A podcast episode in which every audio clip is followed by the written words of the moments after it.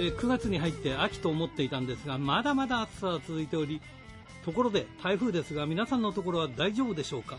風にも負けず雨にも負けず頑張りましょう。リモート授業を受けているひらがなの荒井圭です。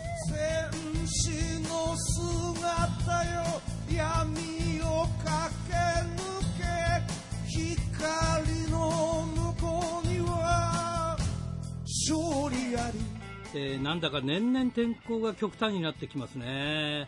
まさに異常気象、えーそれにしても一体いつになったら不快なマスク生活から脱却できるんでしょうかね、まあ、それ考えるとプロレスのマスクマンってすごいですね。ということで今週も元気に張り切ってまいりましょう。まずはこちらからです。心洗い流し。汗と涙洗い流し。一つ一つ噛みしめながら戦う敵は己だけチャンピオンベルトだけじゃない大事なものに気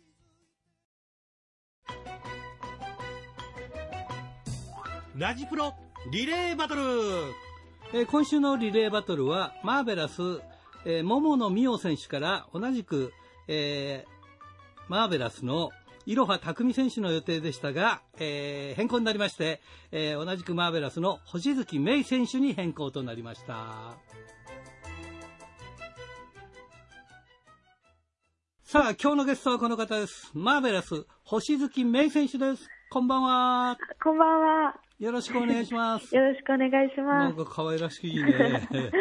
今いくつですか、はいあ、えっと、自分は18歳になりました。あ、18歳になったの？はい。あの、デビューしたのが2018年11月18日、なんとあの、あの、いろいろいろあった 札幌大会なんだよね。はい、札幌でデビューさせていただきました。い、やー、こう、記憶に残る大会でしたね。はい。うんまあ、大会自体は記憶ではないんですけど、その夜、その後、すすきのでいろんなことがあってね。そうですね。うん。もちろんはい当時はじゃあ、16歳くらい？そうですね。じゃあ16歳です。じゃあ、すすきので飲んで歩いたら、まあ、それは大変なことになるから、まあ、その、はいえーホテルでいたんでしょうけど、びっくり、はい。びっくりしたでしょお留守番してましたはい、びっくりしました。次の日もうテテレビでもあちこちに長与千草さんの顔が出るわ出るわそうねですね。ねまず朝、うん。会ったら、あの、手がぐるぐるに包帯巻かれてて、はい。何かあったんだろうなとは思ってたんですけど、詳しくは知らず、うん。駅に着いてびっくりしました。あ、なんか、なんかひ、周りからじゃなくて、そのテレビで知ったとか、そんな感じでね。はい。でなんか指かなんか骨折したかなんかしたんでしょ？はい、そうです。骨折しましたね。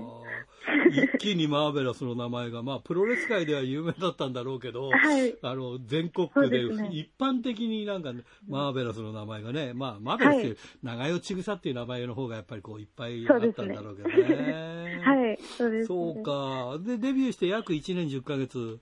はいで、やっと18歳。はい、18歳になりました。ね？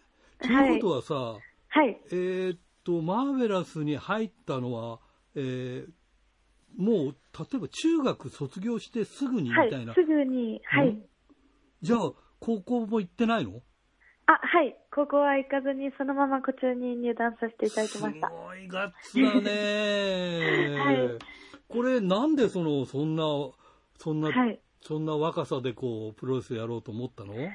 あもともと、うん。えっと、親がプロレス好きでして、ああ。で、まあ、あの、その、最初初めて見に行った時は、あんまり、あの、そういう格闘技はちょっとって思ってたんですけど、うん。無理やり、ちょっとついてみ、行ってみたら、うわ、なんだこれって思って、ちょっとピッと来ちゃいました。それそれで、いろんな人の動画をこう見て、はい長代さんとかいいなってこう決めたわけ？はい。ああ、そうか。じゃあ、はいあの、ご両親がそのプロレス好きだったら、あなたがプロレスラーになるってことに対しては反対はなかったの？あったの？反対してましたね。せめて高校ぐらい出ろよとか、そんな感じでしょ、はいそういう感じです。うーん、そりゃそうだよな。中学校卒業した子、すぐにね、はい。東京に出せるかっていうとね、はい。うん、もう3年間ぐらいは親のところでさ、勉強してて、親のすねかじってもいいんじゃねえかっていう感じだろうけど、まあでも今、もう、その、反対を押し切ってというか、プロレスラーになったから、まあ、はいそれはそれで親、親御さんは、あれなんでしょ？そうですね。今は応援してくれてます。ああ、それはよかったね。はい地元は 静岡の伊東市というところで、はいえー伊東は温泉とかあるんだっけ？あ、そうです。温泉有名ですね。ね有名だよね。はい。温泉、あ温泉じゃないや、伊東とか、まあ、静岡の近辺で試合したりししたことは凱旋みたいな感じであるんですか？は、まだ会社工業はできてないです、ね。ないのか。はい。そうだよね。入ったと思って、ちょっとよし頑張ろうと思ったら今年ここに来て コロナだもんね。コロナが、はい。ねえで、特になんかもう今あっちこっちで、こう試合ってなったらその日になんか陽性者が出てダメになったりとか、いあーいろんなことになってるもんね。あります本当、そなんですねおっかなびっくりだよね、今やね。はい、おっかなびっくりです。えーと、じゃあ、メイさんは、はいえー同期は誰がいらっしゃるんですか？えっと、同期はですね、うんえっと、新藤美琴ああ、はいはいっていうはい。はい。プロレスラーさんと、はいはいえっと、マーベラスの中ですうん、けど、まあ、はい。あとは、えっと、マリア、ああ、そうか、そうか。マリア、はい。あと、響っていうう、ーんちょっと大きめな選手がいます。えー大きめって言ったけど、星月メイさんは150センチ？はい。そうです。まあ、女性としては、んっていうだけど、プロレスラーとしてはあんまり大きい方じゃないそうね。ですね。あの、結構ちっちゃい方ですね。新藤美琴っうん。ていう選手も、えっと、自分より身長が低いので。ああ、そうか、そうか、そうか、そうか。はい、マーベラスはちょっとちっちゃい子が多い。そうだよね。はい。なんだろうなと思うんだ。名古屋さん、あの、名古屋さんのところでさ、はい。やっぱりこうなんか、こう、一世を風靡した人で、とはい当時彼女がやってた時の前場っていうのは、でかい人が多かったんだよね、すごいね。はい。そうですね。うん、で、なんで自 自分がやってるところは割と小さい人たちなんだろうっていう。まあまあ、強ければそれはそれで、でかい、あそうですねうん、小さい関係ないからいいけどね。はいうんたまたまそうなっちゃったのかね。そうだと思います。どうですか？まあ、あの、ちょっとコロナで、はいえー少しいろんなことがやれなかったりするんだろうけど、やっててはい楽しいですか？そうですね。楽しいですね。うん。あの、やっぱり、えっと、前まではあの会場に行って試合っていうのが、うん。あの、当たり前だったんですけど、うん。あのそういう練習とかも、うん。えっと、他の団体って、はいはいはいリングがうんない団体もあるので、はあ、はあはあはあ、練習とかをね。ないけどできないっていううん選手が多くて、うんうんうん。でも、あの、マーベラスはもうドアを、玄関を開けたらもう道場があるので、はい。もうそういう環境にもうん。すごい恵まれて、毎日練習がみんなとできて、もううん幸せです。ああ、じゃあ、あの、道場がない選手と比べると、やっぱりね、同じ1年でも、全はい然こう、運命の差なんだね、きっとね。はい。なのでもう差をつけれる大チャンスです。そうだね。はい。まあ、でもね、あの、他団体でもこう、戦ったり、仙台ガールズで戦ったりとあ、か、はい。いろいろしてるけど、どうですか、はいあの、まあ、団体違うといろんなこう、戦い方も違うんだろうけど、そうですね。でもすごくお勉強になりますね。発見あるよね、やっぱはいりいろんなのね。はい。あの、やってて楽しい選手とかいますか？そうですね。自分はうん、やっぱり、まあ、マーベラスになってしまうんですけれども、うんその新藤美琴はい。は、うんえっと、自分のデビュー戦の、本当はデビュー戦の相手うん。だったんですけれども、はいはい。そのデビュー戦に自分が欠場してしまいましてあ、らあら、なんで欠場したの？あ、その、なんていうんですかね、体調不良であほうほう。欠場してしまいまして、で、それが、はい。伸びて、札幌大会でデビューってことになったの？はい、そうです。あーで、札幌大会では誰と戦ったの、あ、えっと、憧れの渡辺智子選手。ああ、すごいな。はい もう、もう、もう大先輩だよね。はい。大先輩です。あーそうか、そうか。はい。いや、じゃあもう本当にあの、なんか親御さんの反対を押し切って、やって、今は楽しくてっていう感じですね。はい。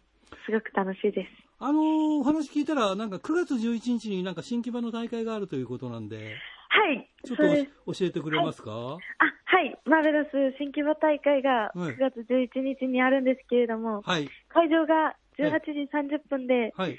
開始が19時なんですけれども、はい。あの、マーベラスはうん旗揚げしてから、まだ選手が全員揃ったことがなくあて、、怪我とかで？欠場、はい、そうです。うん。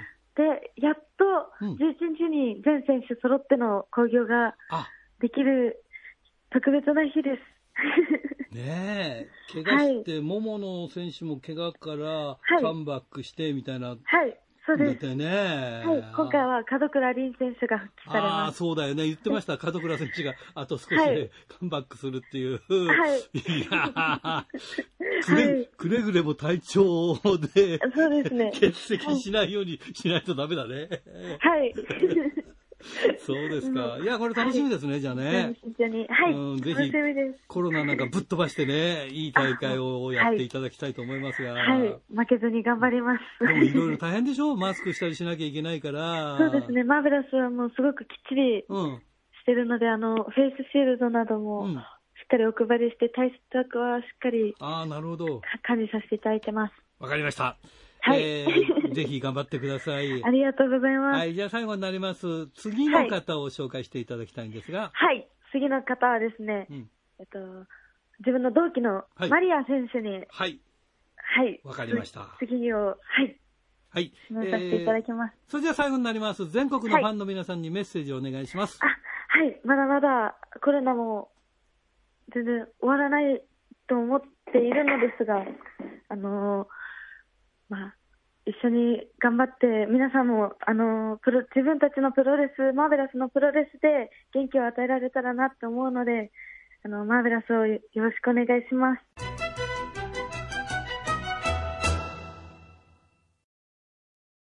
ある日、はい、こんばんは。よろしくお願いします。よろしくお願いします。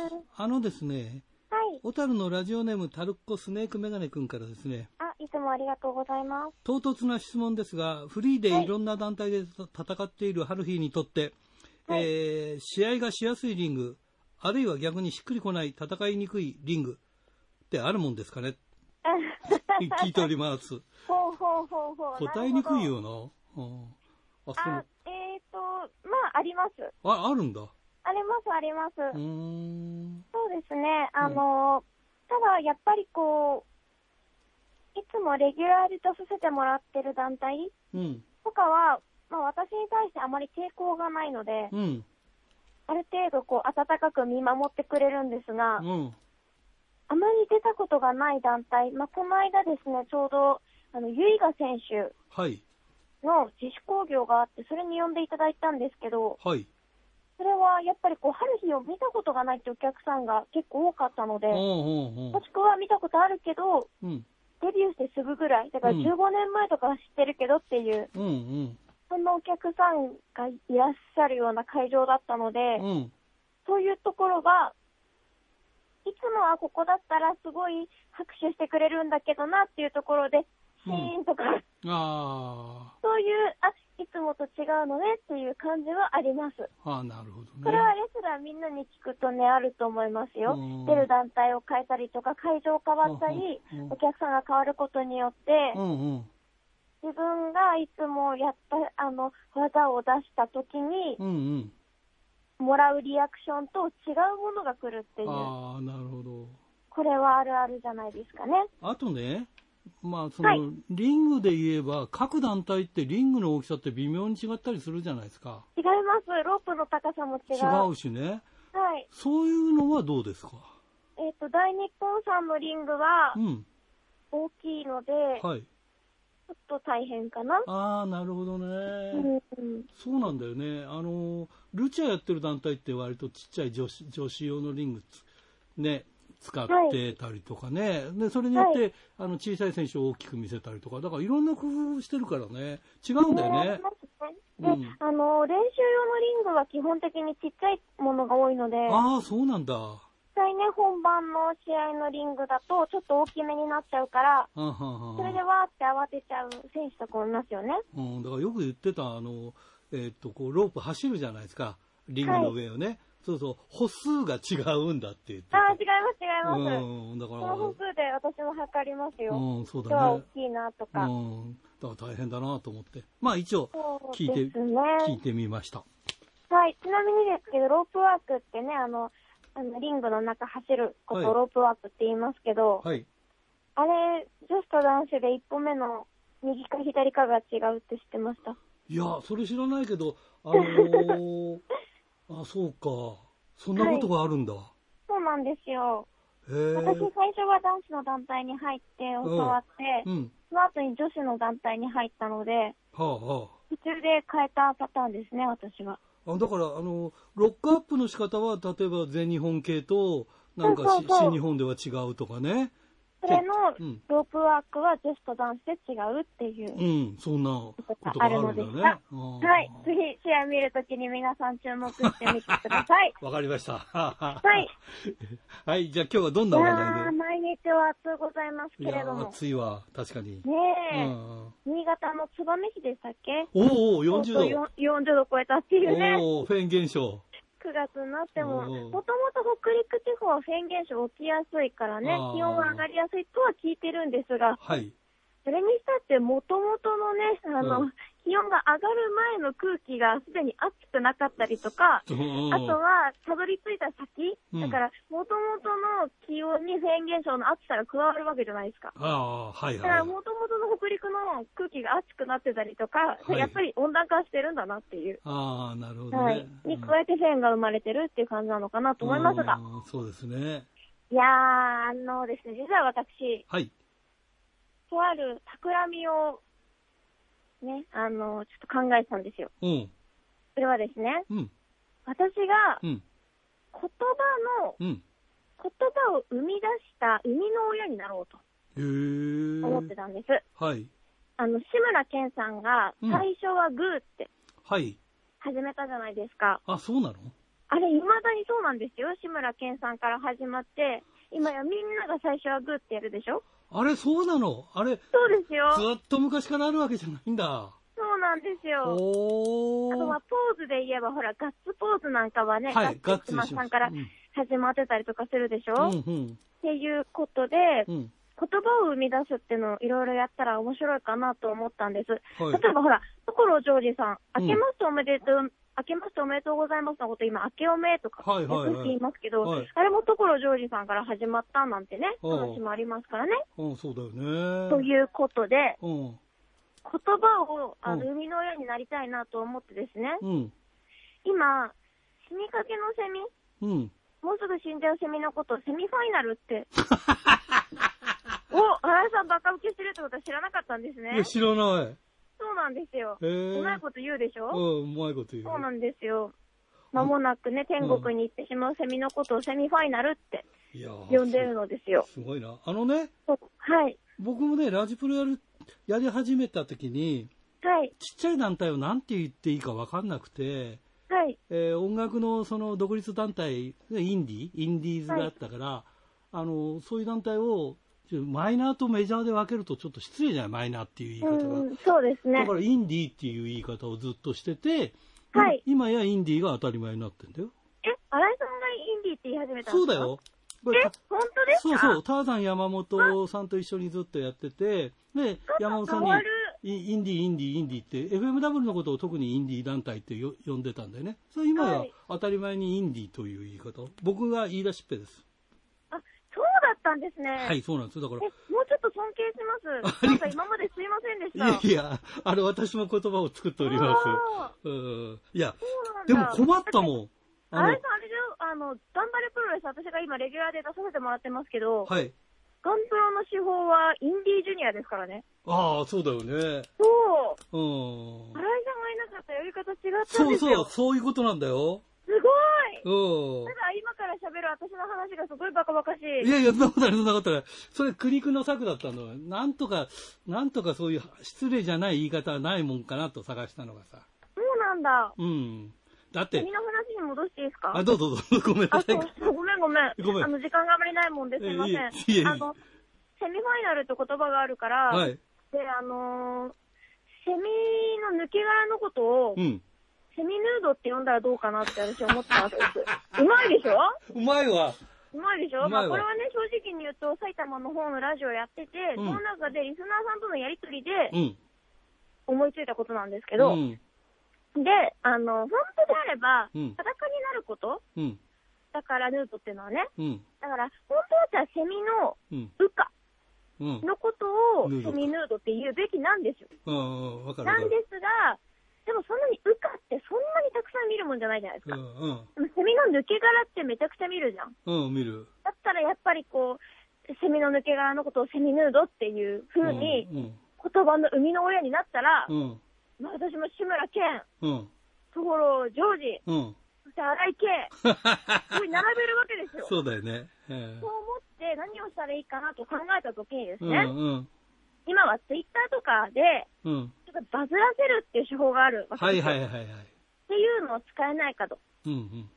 で、セミの抜け殻を使って、うん現代アートみたいなことやってみようと思って、おー。で、あの、何か漢字をね、一文字書いてみようと思ったんです。うん。抜け殻使って。はい。それで、まあ、ヌードだから、裸とか、あ脱ぐとか、うんそういう漢字をこう一生懸命作ってたんですよ。あ。ああ、じゃあ、脱ぐ具はいらない。脱でいいかもしれそう、ない、ね。立つとかね、うんうんうん裸っていう漢字とかを作ろうかなと思って一生懸命作って、まあ実際ツイッターに上げたんですけど、うん。そしたらね、まあうん大してバズらなかったんですけど、あそんなことより何よりね、あ。うん。やった時間が早朝の公演なんですよ。はいはい。朝の公演最高。あ、本当？そうなんですよ。今ほら、新型コロナでさ、あはいいろんな人と知らない人と接するなんて絶対できないじゃないですか。はい。に加えて、70、80過ぎのおじいちゃんおばあちゃんになんて会えないでしょ？うんうん。そんなじいちゃんばあちゃんが普通に公園にいるわけ。うようよしてる。もう、もう半年ぐらい見てない人たちあですよ。あ、わかるわかるわかるわかそういう人たちを見て、る。うん。でしかも向こうもね、あの、距離は取ってですけど、うんおはようございますとか話しかけてきてくれて、うん姉ちゃん何探してるんだって言って、うん。ジュースくれたおじさんとかもいましたからね。うわ、すごいな本当に楽しかったです。ジジババアイドルになれるぞ、その前に。いやー、なんかね、本当に、でももうちょっと、あの公園で親睦を深めたかったなと思ったぐらい。セミヌードは別にどうでもいいです。あそうですか新井さんのインディーの方が全然すごいんで。いやいやいや、全然いいんですけど、その、はい苦肉の策でございましたから。まあ、そういうことで、じゃあ、新しい言葉作り、来週までにまた頑張ってください。ぜひぜひ。はい、新井さんのインディーは超えられないと思うけど、頑張ります。大丈夫です。はい、ということで、よろしくお願いします。はーい。失礼します。ドクター、はい、どうも。今週もよろしくお願いします。はい、よろしくお願いします。えーちょっと楽しみにしておりました、横浜舞台、最後の大日本ということですね。はいはい、見に行ってまいりましたけどね。はい。まあ、あの、8月29日、30日のはいラスト分隊。まあ、29日が、あの、準大日本の戦いで、はい。えーメインでですね、あの、伊藤隆二選手が、あの、ベルトをですね、藤田稔選手に取られるというね。いやー、びっくりしました。盤石かと思ってたんですけどね。ねえ何があるか分かんないね。あのー結局最後、その逆さ抑え込みみたいな感じの、はいはいはいあの、サムソンク、変形のサムソンクラッチなんですよねあ。サムソン懐かしいね。ええ で、まあ、藤田稔選手が言うには、そのデスマッチの部分ではかなわないと思ってたんで、とっさに出たこういう技で勝つしかないと思ってたというふうな言い方をしてましたよね。ね。ええで、まあ、それでですね、まあ、それもびっくりしたんですが、8月30日、まあ、20その29日の大会で、はい。えー翌日のその30日の、まあ、ラスト分隊、本当の横浜文化体育館の最後にですね、うん。鈴木みのる選手が出場するということが発表されて、はい。場内、おーっていうどよめきになったわけですけどもね、はいはい。で、あのーカードとしては、鈴木みのる対野村拓也という、あねえまあ、これね、あのーなんていうか、誰が考えたの か、よくぞ、よくぞね、鈴木みのる選手をこう呼んだなというね。あ。いや、だってさ、前の日にあれでしょ、新日本で戦って、神はいはい神宮で戦って、ネバーの王者に返り咲いたわけでしょ？ね、ベルト取ったわけですよね。そうだよね。まあね、あの、それを、あの、大日本のファンの皆さん、どれぐらい気にしてるかどうかよくわかんないなっていうところは、確かにありましたけども、はいはいはい。それを別にしてもですね、やっぱり、うんあのー鈴木みのる選手っていうのはね、もう皆さん、そのご存知のように、はい横浜出身、横浜育ちで。で、ね、あの、高校も横浜で、うん。高校時代はなんか、あの、喧嘩ばっかりしてるね、あの、人だったって話ですけども、あの、その頃にもレスリング部で、はい高校のレスリング部で国体出場かなんかしてますもんね。うん、そうです。で、えーまあそういったようなね、その横浜文化体育館とも、その、なんていうか、結びつきがある選手をね、ねよくぞ呼んだなと思ったんですけども、うんさらにその相手をするのがね、野村拓也選手というね。いや、俺これがあるんだったらさ、何をしてでも行ったのにって。いや、そう今となってはそうたくさんいると思いますよ。そうだよね。ただ1000人しか入れないしさ、はいはい。コロナだしさ、とかさ、ええもう一回やってくんねえかなと思うぐらい。もう一回、いや、もう閉館ですから。あ、そう、いやいや、そうか。いや、これ、横浜分隊じゃなくてもいいから、あもう一回、もう一回言うのは、言うの戦い。まあね、あのマニアの皆さんはご存知かもしれませんけどもね、はいあの野村拓也選手っていう選手は、まあ、昔、そのアマチュア時代には、そのキックボクシングをやっていて、はい。でそれで、あの大日本のインターネット番組で、あのインタビューしたときにあの、プロレスに興味を持ったのは、UWF をあの、映像で見てたっていうわけですよね。でまああの年代的にはもうリアルタイムでどう考えてもその UWF 見てる人たちではないですからああ、そうでね。で UWF ってのはその、あの考えてみるとというか調べてみると、あのもうオールドファンの皆さんはご存知と思いますけども、その UWF がいよいよもう、えーこれはもう続かないんじゃないかって言われたときに、そのえー長野県の松本ですかね、はい。はい。の体育館で、あの船木選手があのその時欠場してた、まあ、欠場の理由は怪我ということになってましたけど、実際にはそのフロントとの不信感から欠場したとと言われる、えー前田明選手が会場にいたのを、前田さん、前田さん、リングに上がってくださいと言って、はいみんなで握手して万歳したのが、えー1990年の12月なんですうね、ん、30年前。30年ですよ。うん。UWF 解散してから30年ですから、もうこういう野村拓也選手が知るわけないですよね。生まれてないんじゃない？の、もたく。どういうことになりますよ。うん。もう、安倍文文則もそうですけどそうだよね。ねうんそれで、さらにね、うんあのまあ、例えばこういうところで UWF を見て刺激を受けたという選手が、じゃあ試合しようって言っても、ザ・ UWF という選手、もう考えてみれば他にいないんですよね。ああ、現役でやってんのがね。はいはい、昔から考えると、それこそ前高山って昔言われましたけどね、ね。前田選手、んえー高田信彦選手、山崎和彦選手も、もちろん3人とも現役じゃありませんし、うんうん。まあ、安城選手も引退、はえー宮藤さんもコーチということになると、うんまあ、かろうじてね、選現役であるのは、まあえー藤原義明さんとかい。ね、はい。それから、あのまあ、船木さんはね、うん。あのゼロワンに上がったりしてますし、そうだよね。それからね、田村清選手もね、うん。あの今回、リレットのね、なんかあのプロデューサー役ということになってしまって、うん。そのいわゆるなんというかこう、UWF 的な、そのガチガチしたね、うん。感じをいまだに漂わせてるっていうのは、もう鈴木みのる選手一人ぐらいなんですよね。うんね。えーで、あのーこの日、僕、会場でですね、あのー侍のカメラの後ろのスペースで、うん。えー鈴木健あのさんとですね、うんえ並んで見てたんですけれども、うんそしたらそこへですね、あのちょうどこの試合の前ぐらいに、あのしばらくぶりに会ったあのアイスリボンのさ佐藤社長がはいはいはいやってこられましてね、はい。で試合始まったら、ちょっと僕に向かってですね、いや、さっきね、あのーウォームアップしてるところをちょっと近くで見たんですけども、うん。鈴木みのる選手ね、やっぱりもう全然衰えてないですよ、すごいですねって言うんですよね。うんこの人も好きだなと思いましたけどね。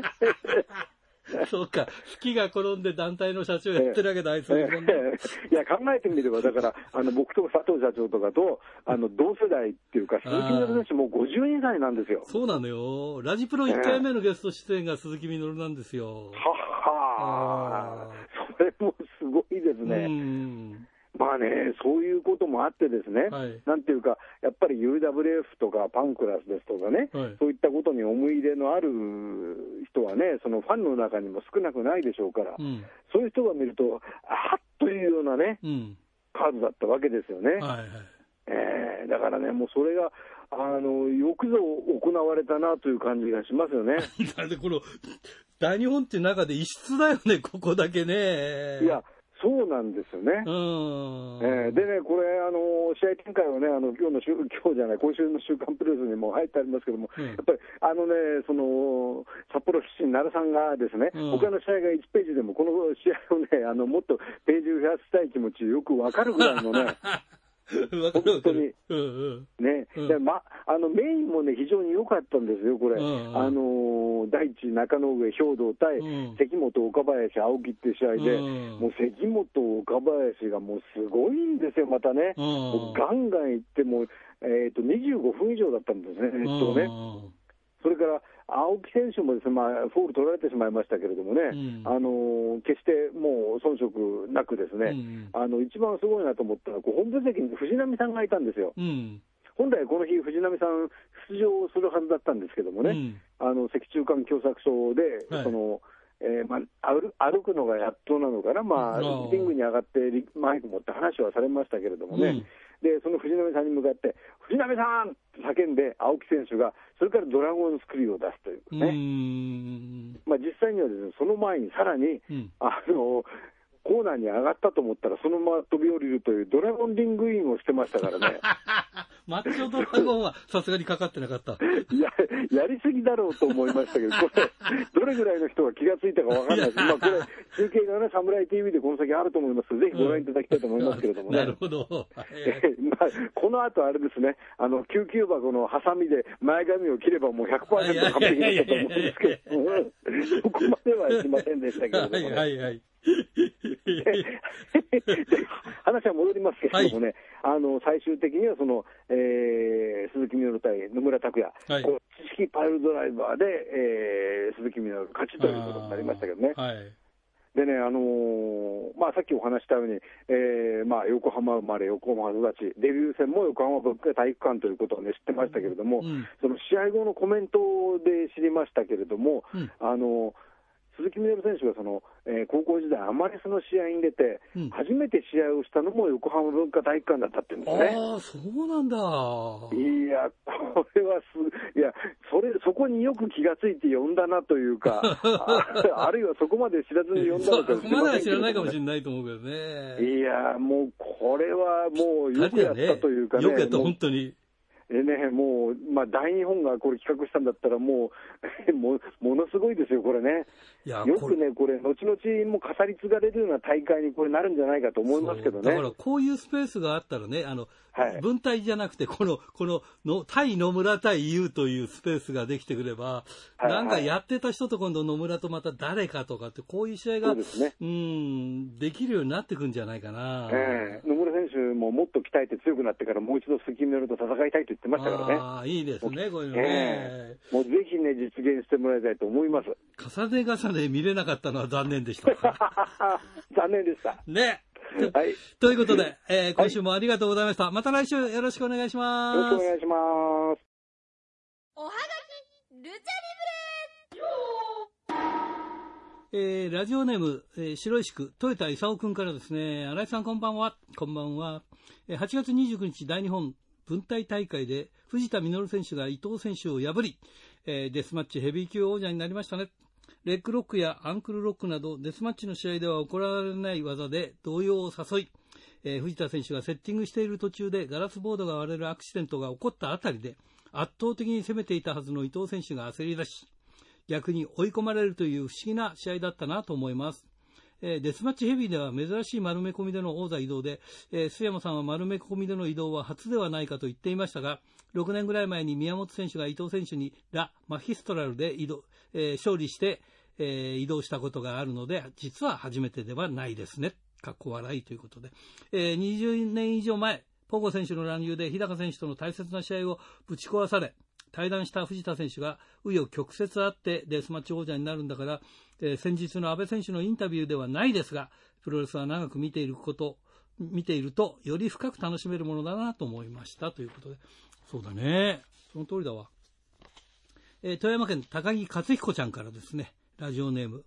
えー先週、新井さんと奈良記者の、えーグレートの話題を聞いて、おそらくラジプロ、えー収録数時間前にプレ旗揚げカード発表されてるけど、多分グレートに全く興味のない新井さんと、えー担当団体じゃない奈良記者は、対戦カードの発表されてるのを知らない状態でグレートの話を進めんだ進めるんだろうなと思ってたら、奈良記者は自分の担当団体じゃないのに、グレートのプレハタゲ大会のカードを、えー動画で発表する情報をちゃんと頭に入ってるんですね。それに驚いたということで。なんか俺ってね、興味ないみたいに言われてるけど、いや、そんなことないんだよ。ねポーズだけだからね、誤解しないとってわかんないけどさ。ねいや、ほんとすごいよね。まあ、ちゃんと調べております。はい、えー、っと、ラジオネーム、大和武さんからですね。新井さんこんばんは。えー、急に涼しくなりましたね。体が落ち着きました。新井さんと春日さんが話題にしていたチョコミントアイスを食べたら美味しかったです。多分マスクに薄く発火オイルをかけていたので慣れたんだなと思います。あ、そうなんだ。マスクに発火オイル。あ、俺もやってみよう。いいかもしんないね。今、韓国では新日本の、えー韓国人の墓を、あ、新、あ、ごめんなさい。今、韓国では新日派の、えー韓国人の墓を壊す行為が横行していて、いや、やばいな、これな。今、スポーツを通じた国家功労者である大木金太郎さんが埋葬されている国立墓地が破壊されるのではないかと心配されています。やばいんじゃないこれね。えー文化大革命の時、これ中国だね。えー諸葛孔明を祀った場所から孔明の像を持ち出した二人の小学校教師が破壊したところ、一人は3日後に像を壊した場所で、えー交通事故に遭い、もう一人は原因不明の病気で亡くなったそうです。えーこのままだと韓国は大変なことになると思います。ということで。ああ、そういうたたりがあるんだな、やっぱりな。ダメだよね。死者に鞭打っちゃね。いけませんよ。ちゃんと弔いましょう。はい。えー清田区金崎正史君からですね、8月29日の新日、神宮球場大会で内藤選手が2冠に返り咲きましたね。えーそれより私がびっくりしたのは、30日のノア川崎大会で、桜庭選手が GHC タッグチャンピオンになったことで、す、なったことです。えープロレスのベルトは初で51歳、えータッグパートナーの杉浦選手が50歳なので、100歳タッグのチャンピオン誕生です。それと第一の横浜大会の結果も気になります。第一は勝ったかなということで勝ちましたよね。はい。いや、すごいな、これ。100歳タッグですか。えーこれ、えーラジオネーム門別の鉄道オタクくんからですね、新日の G1 行きたいな。えー7月に北見来られなかったし、しかし気になるのはコロナと地元と、えー札幌間の高速バスが、えー5月中、5月半ばか、これ。半ば以来、え4往復が半減したまんまです。復旧できなかったらエンガルか、えー旭川で乗り換え線と。中央バスさん、どうにかしてくれよっていうことでね。ああ、そうなんだ。今なんかあの、東京の方でもね、えー電車間引くっていう、夜は30分早く終電上がるみたいなこと言ってるけど、これ鉄道オタクなんだけど、えー今、門別は鉄道はないのかな、JR とかね。うん、やっぱりバスの方がまあ一本で行けるから便利だわね。もう大変だね。頑張りましょう。はい、えーこれ最後かな。えーこれは苫小牧市。ラジオネームひじきさんからですね。おはようございます。いつも楽しく聞いてます。北海道なのにお盆過ぎても残暑猛暑。厳しい毎日ですね。えーどうかお体大事になさってください。ありがとうございます。えーでも夕方ウォーキングをしていると、道端でかすかに秋の虫の声が聞こえてきて、なんだかほっとしています。ということで、一週間前かな、えー大倉山に行こうと思ったら大倉山が人いっぱいで、えー、藻岩山へ行ってきまして、今、あの、えー9月、ん ?8 月いっぱいは、ただだったのかな？あの、あの、車で登るのもね、ただだったんで行ってきまして。で、帰りは、あの、こう、モーリスカーっていうんで、あとちょっとだけ上がってたんですけど、帰りは歩いて降りてきたんですけど、そしたらもう赤とんぼが飛んでましてね、手出すと止まってましたよ。写真撮りましたけどね。あ、季節はやっぱりちゃんと秋になってるんだなっていう感じですね。うん。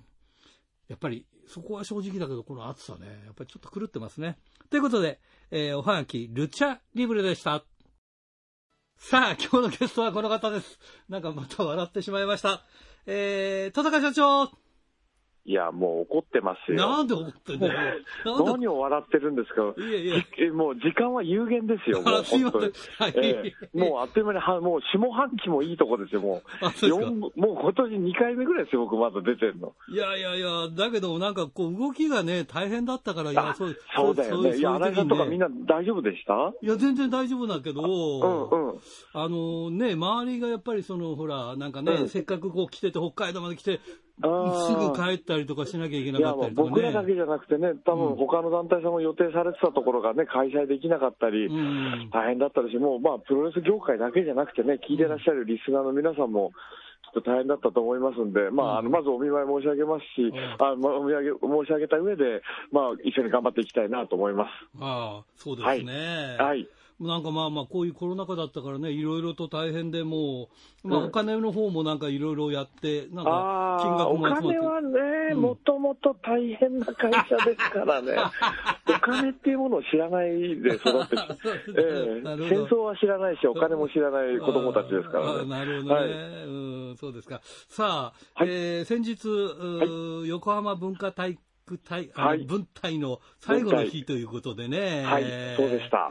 いやーまあこの総括をちょっとしようかなと思ったんですが。あありがとうございます。あの、はいうん、良い大会でした。ああ、そうですか。うん、あの実際、その企画した去年の段階っていうかね、その先の段階では、あのたくさんの人に来てもらって、んえーそれはレスラーもお客さんもですけど、すごく華やかに、うん。例えば演出とかもして、はい。盛大にこうラストを飾るなんていうイメージでいたのは事実なんですよ。はいはい。で、まあ、コロナのことがあって、やっぱりその準備期間も取れなくて、うん。で上限1000人っていう枠も、うん。まあ、コロナがあのなんていうか収束に向かう中で、はい。上限1000人っていうのもあのこうリミッターとしてあったりして、はい。なかなかこう華やかに、うん。えー派手にっていうのはできなかったんですけど、うん。あの結果、あのなんか、あね、藤山さんの怪我の欠場とかも残念だなと思いつつもさ、来場していただいたり、はい。あと試合もすごくいいものをみんなが出してくれたんでね、うん。あのすごく良い大会、本当になりました。はい、私もね、行きたかったんですが、まあ、こういう状況だったのでね、何かとですね、いろんな大変だろうからと思って、ただ、あの、あれですね、まあ、うん。藤波さんの、こう、出る、なん。か大会に出れなかったのは、まあまあ、致し方ないとしても、それ新しい、その、はい。まあ、前日に決まったという試はいはい。合があったんですよ、これね。あこれがやっぱり一つの肝っていうか、キーワードですかね。鈴木みのる選手が、まあ、あー大日本プロレスと言っていいと思うんですけど、の大会には初出場、初参戦という形を、うん。まあ、24時間前ぐらいですよね、はい。えーに発表させてもらった次第です。うん。いや、ええ。でもこれって、まあまあ、あの、入場制限があったけれども、前もってこれが分か分かってると、やっぱこれだけ見たいっていうお客さんもね、うん。いたでしょうね。あーまあでもそう思ってくれたら嬉しいし、うん。あのね、いろいろな、うん、条件というか状況があって、はい。前日の発表しかできなかったんですけども、うん。それでもまあ集まっていただいたお客さんや、またあの、サムライ TV なんかでもね、あのれ連日放送をリピートですると思うので、ぜひご覧いただきたいなと思います。野村選手はもう優に憧れててね、そうですね、ねえ。でもあの見たらやっぱり面白かったです、あのもう正直、運命なんですよ、うん。力量っていうのは、やっぱ鈴木みのるの、まあ、野村選手は食ら食らい ついてたんでうん、ダメダメではなかったんですけど、うん。ただやっぱり鈴木みのる選手の凄さっていうのを、まはい。じまじと、まざまざと見せられたっていう、うん。良い時間でした。ね、もう何だってあの人もう50でしょ？そう。年齢関係ないですね、そう本当に。ラジプロ1回目、28年目のラジプロ1回目のゲストですからね、そうですよね。北海道とかも来られてましたもんね。30何年やってんで、現役ね。そう。いや、それで、やっぱりあの体と、やっぱりレスリングがね、本当あの、サムライ TV とかでぜひ見ても、あの映像見てもらいたいんですけど、はい最初から最後まで止まんないですよ。流れるように。うん、本当これすごいなと思った。うん。さて、まあ、あのーチャンピオンですが、はい。デスマッチ変わりましたね。まさかとは思ってたんですけど。すごいですね、ドラマチックというか、うん。なんかもう、ね、最初は5月5日に開催するって話になって、はい。でまあ、それがこういうそうコロナえー騒動で、はい。えー延期になってで、ラスト分隊がなんとかできる形になって、じゃあそこでの開催と。はい。いうところもまああれだったんですけど、はいまあ、そこで藤田稔がね、ベルトを取るっていうのも、なんかちょっとびっくりというよりは感激というか、うんそうですよね。まあ、うんもともとね、古巣だったからね。はい、そこはなんかあの、流出したとか取られたとか、そういうのは全然ないんですけど、ねで伊藤隆二とね、ん。あまあまあ、本当に一期一会というかな、なんていうかな、あの葛西せ葛西潤選手と一緒で、うん。やっぱりそうめったに当たることじゃないんだろうけども、うんそれがなんかすごくプレミア感があってうん、よかったです。あの、これ丸め込みで勝ったんでしょ、これ。いや、でもまあ、実質、あのなんていうか、デスマッチとしてはきちんと勝ったというふうに思っていただいて結構です。はい。あのーまあ、なんか、須山ちゃんは初めて丸込みの、ま丸め込みでの移動ではないかと言ってたみたいですけど、はいはい。あの、フファンの方が調べてくれて、ラジオネームこれ、豊田勲君がね、ろはい。6, 年くらい前に宮本宮本選手が伊藤選手にラ・マヒストラルで勝利して、移動したことがあるんですって。そうですね、なんか札幌でもタイトルマッチかどうかわかんないですけど、なんかあ小林選手がね、うん。あの丸め込んだようなシーンがあったような気がしますけど、はい。うん。うん。いやー、でもね、これ、ちょっとなんか意外だったなっていうかね。あでも、あのまあ、もちろん藤、まずはね、藤田君に目が行くのは当然なんだけど、はい。まあ、伊藤隆二の凄さっていうのも十分感じたし、うん。まあ、特にそあのラストその翌日のラスト分隊では、はい。えー伊藤、小林、佐々木、沼澤っていう、あのカルテットが結成されたんですけど、はい。そこでも十分にその4人の強さっていうのを見せてもらったんですよね。はいなんで、やっぱりそこではやっぱり藤田の相手が伊藤だったからっていうのは、一つ、まあ、お伝えしておきたいところですね。そうですね。はい。ええ。まあいろんなね、時代的にはいろんなものがあって、こう、今にあるという感じですもんね。はい、で藤田選手があの言ってくれたように、その実家があるからっていう、うん言言ってくれたのは、その実家をやっぱり大黒柱で支えてきたのはうん。小林であり伊藤ですから、うん。うん。で彼らが、まあ、い彼らのうちいずれか、特にまあ今回、伊藤選手でしたけど、対戦相手だったことっていうのは、すごく感謝したいですね。うん。はい、あと、まあ、あのーストロングヘビーの方は、入江選手がまあ挑戦して強敵だったんだけど、まあまあ、えー長い試合だったけど、まあはい。見事、えー破ってという、うんはい。あの、侍 TV の話でも侍さんに見てもらいたいんですけど、いや、すごい、あの、うんなんていうんですか、プロレスの真骨頂っていうか、これ、負けは負けなんですよ、勝ち負けで言ったらもう、はいただ、入江選手が負けたと思えない、うん、試合をしてたっていうのをお伝えしたいですね。うんこれは本当素晴らしい試合でした。で、入江選手の強さをさらに認識させてもらったとうん思います。うんはい。で、まあ、あの、ジュニアもあったんですが、まあ、はいジュニアに関してはね、途中から、あの、いろいろこう、和樹選手と、こう、吉野先生がやり合ったりとかしてて、はい。それで、まあ、まあ、まあ、めでたくというのか、吉野選手が忍選手に勝って、はい。まあ、勝たなければこれ、なんかもう封印するみたいなことも言ってました言よね。ってましたしね。これはい。これで少し活況になってくるのかなと思いつつも、はい吉吉野選手って地方に出られるんですか？あ今のあ。のなんですか、要はスケジュールさえ、スケジュール先で抑えていればということなので、うんうんあの全然あの出ないということじゃない。はい、じゃあ、こう吉野選手のこうジュニアのベルトを持って地方で戦うということもありだということなんですね。そうですね、まあ、それにはまあ次の青木優也戦ということになると思うんで、うんはい、うんこれ、でも、あれだよね、うん。あのこういうことをやって、う動きがこう出てきて、で青木選手を破ってみたいなことがあれば、またそれはそれで嬉しいんだよね、きっとね。そうですね、だからまあ、デスマッチもそういう形でね、その新しい人がベルトを取ると、やっぱりこうし視野が広がるっていうかね、うん。えー視界が変わってくるので、ん。やっぱりまあ青木選手にも頑張ってもらいたい反面、うん。吉野選手が取ってね、うんあの視野を変えてもらいたいな、視野というか、視界を変えてもらいたいなとも思いますね。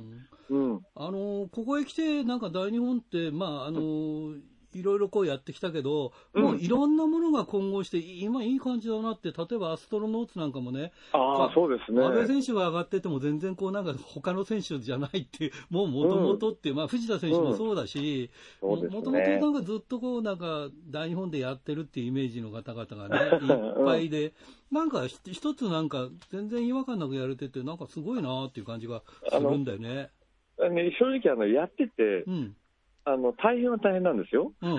だけど、楽しい、楽しいです。あうん、ー若いやつもあの足りないこととかダメなとこ、ダメって言ったらいいんだけど、足りないこととか知らないことたくさんあるんだけど、うんうんそれよりももっとプラスのことがすごく多くて、前向きだったり、楽しくやってくれたりするので、はい。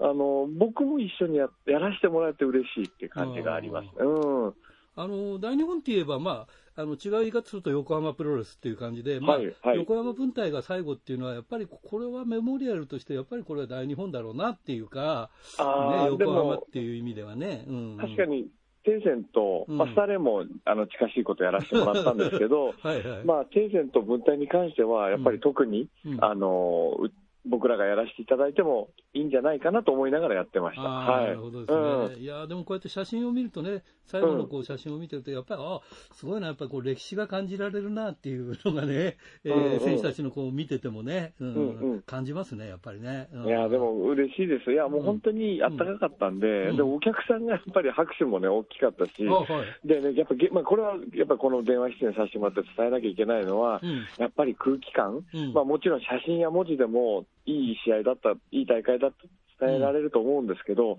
本当に空気が良かったんですよ。うんうんお客さんも初めての方もいれば、な久しぶりの方もいて、常連さんもいた中で、あの来れなかった人の気持ちの分までね、あの会場を盛り上げてくれてたような気がします、声が出せない中で。なるほどね。うんまあ、こんな状況ですから、はいあの、最強タッグは、今回は札幌が入ってないんですよね。あそうですね、なんかトーナメントの日程になってますね、リーグ戦じゃないですよね、そう今回ねなんですね。。はい、まあ、はいいつもだったら決勝とかね、準決勝とか札そうですよね幌があったりするんですけど、まあまあ、うん。それは贅沢っていうもんで、この時期、いやいやいやこの時期だからね、しょうがないとしてね。うん。さあ、あのーそれです。あの、この間札幌来た時に、あのーえー秋の、えーはい。まあ、北海道シリーズがちょっと発表になりましたんで、もうちょはいっと確認したいんですが、はい、えー、11月4日、えー釧路、釧路、はい、えー星雲台体育館、体育館、はい、5日木曜日、幕別ですね。幕別です、初めてやる会場です。うん100年記念ホール大会というところですね、幕これ別、ね。多分北海道では、うんどうだろうな、釧路の構成もそうだったけど、多分ステージプロレス初めてなんじゃないかなと思いまあ、そうなの？ここす。は。はい。だから一方向だけにお客さんが入る形です。あ、はあ、はあ、はないるほどね。よ、あ、よ、4方向から見れるわけじゃないんだね。そうです、そうですステージの上にリングがある形です。ああ、なるほどですね。はいえー7日土曜日が苫小牧屋内ゲートボール場大会。これ、あの中止になったやつですね。これ、前、決まってね。延期延期の発表なんで、あの。と当時のチケットまだお持ちの方いらっしゃるんですよ。うんうん。でも正直その何人いらっしゃるかわからないけど、はいあの払い戻しされてない方が何人かいらっしゃるようなんで、はい。でその方っていうのはちょっと SNS でお見かけする限りは、その大日本プロレスがまた苫小牧に、うんあの来ることを楽しみにしてるって言ってくれてたので、うんなんとかね、開催したいと思って、うんあの開催にこぎつけられたんでよかったです。ああ、そうですね。はい。はい。えー、8日日曜日がですね、えーシャトレーゼ、ガトーキングダム、札幌大会ということで、はいえー一部、二部となっております。昼昼夜であります。そうですね。これ、まあ、はいシャト、シャトレーゼとかガトーキングダムはわかるんですけど、はい僕らはなんか昔からテルメっていうか、ああ、以前はテルメテルメと、はいとあの、えー年の人たちはよく、よくわかるという。あそういうふうに伝えてもらうのもありがたいですね。うんだからまあまあ、うんそういうことですよっていう。そうですねんバラ僕バラトにありますという。はい。僕らの方からするとね、その市内から、まあ、僕20分ぐらいですかね、イメージで車でね、うんそんなに遠くないとは思うんですけど、まあ、光の方向かって来てもらえれば。なんか、うんと、なんか千円、そこまで行くバスがなんか、麻布かなんかから出てるはず。確か。そうですかね。うん地下鉄の、そこちょっと調べておきますが、なんか、うんあそこからバスが出ておりますから、あの、うんえー便利に使えるとは思いますけども。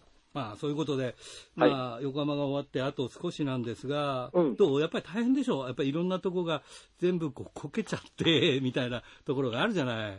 でも、うん。なんかあの、自然にリセット、リセットって言ったら今まで積み重ねてきたものなくしちゃうみたいなあれだけど、うん。まあちょっとほら、いや、積み重ねてくれば、そのいい、例えば伝説とか伝統とか歴史とかって積み重ねていいものもあれば、うん。それにしがらみ、とかね、しがみついてしまうとか制約があってできなくなっちゃうこともあったと思うんです。はいはい。だから僕はこれを機会にうん、北海道も、その、まあ、担当してる釧路の高橋二郎、うちの会社、あの、スタッフがいるんですけど、はい。あの、肩のに下ろして、うんまず原点戻って、プロレスをみんなに見てもらえるって環境から、やっぱり札幌は大事、北海道大事ってことでタイトルマッチやったり、リーグ戦やったりってあったけど、うん。まず僕らが足運んで、会場にお客さんに足運んでもらって、一緒に楽しい空間を作ることから始めようよと。うん。いうところは伝えてるので、あの今回11月のツアーも、うんまずはみんなに楽しく元気な姿を見せれたらいいなと思ってます。はい。じゃあ最後になります。全国のファンの皆さんにメッセージをお願いします。はい、えー私ですね、大日本プロレスの代表を務めまして、しばらく経ちますけれども、あの今、大変な時期だなとは思いつつも、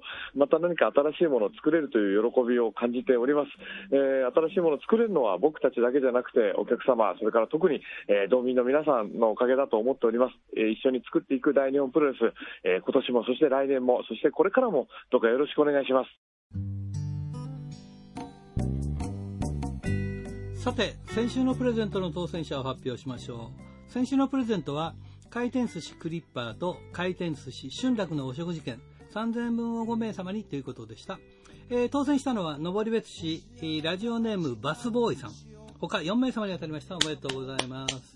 さて、今週のプレゼントは、苫小牧白鮎に店舗を持つ回転寿司クリッパーと、苫小牧の100円クリッパー、千歳苫小牧にある回転寿司春楽、そして恵庭苫小牧の宅配店、宅春楽のお食事券3000円分を5名様にプレゼントします。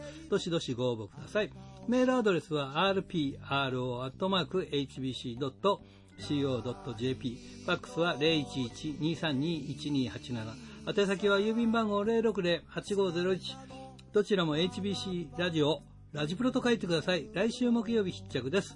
インターネットで聞く方は HBC をクリックしてください。ということでね、なかなかあのこういうご時世ですから、プロレスもね、え見ることができないんですが、まあ、早くプロレスが来てくれて、いろんなところで見れればいいなと思ってます。まあ、プロレスだけじゃなくてね、いろんな、まあ、格闘技ね、キックボクシングなんかも僕関わったりとかしてるんだけど、まあ、そういうのもまだまだできてないのでね、早く、えー復帰してくれたらいいなと思ってます。ということで皆さん、頑張りましょう。えーいつものようにお相手はひらがなの荒井圭でした。じゃあまた来週まで。さようなら。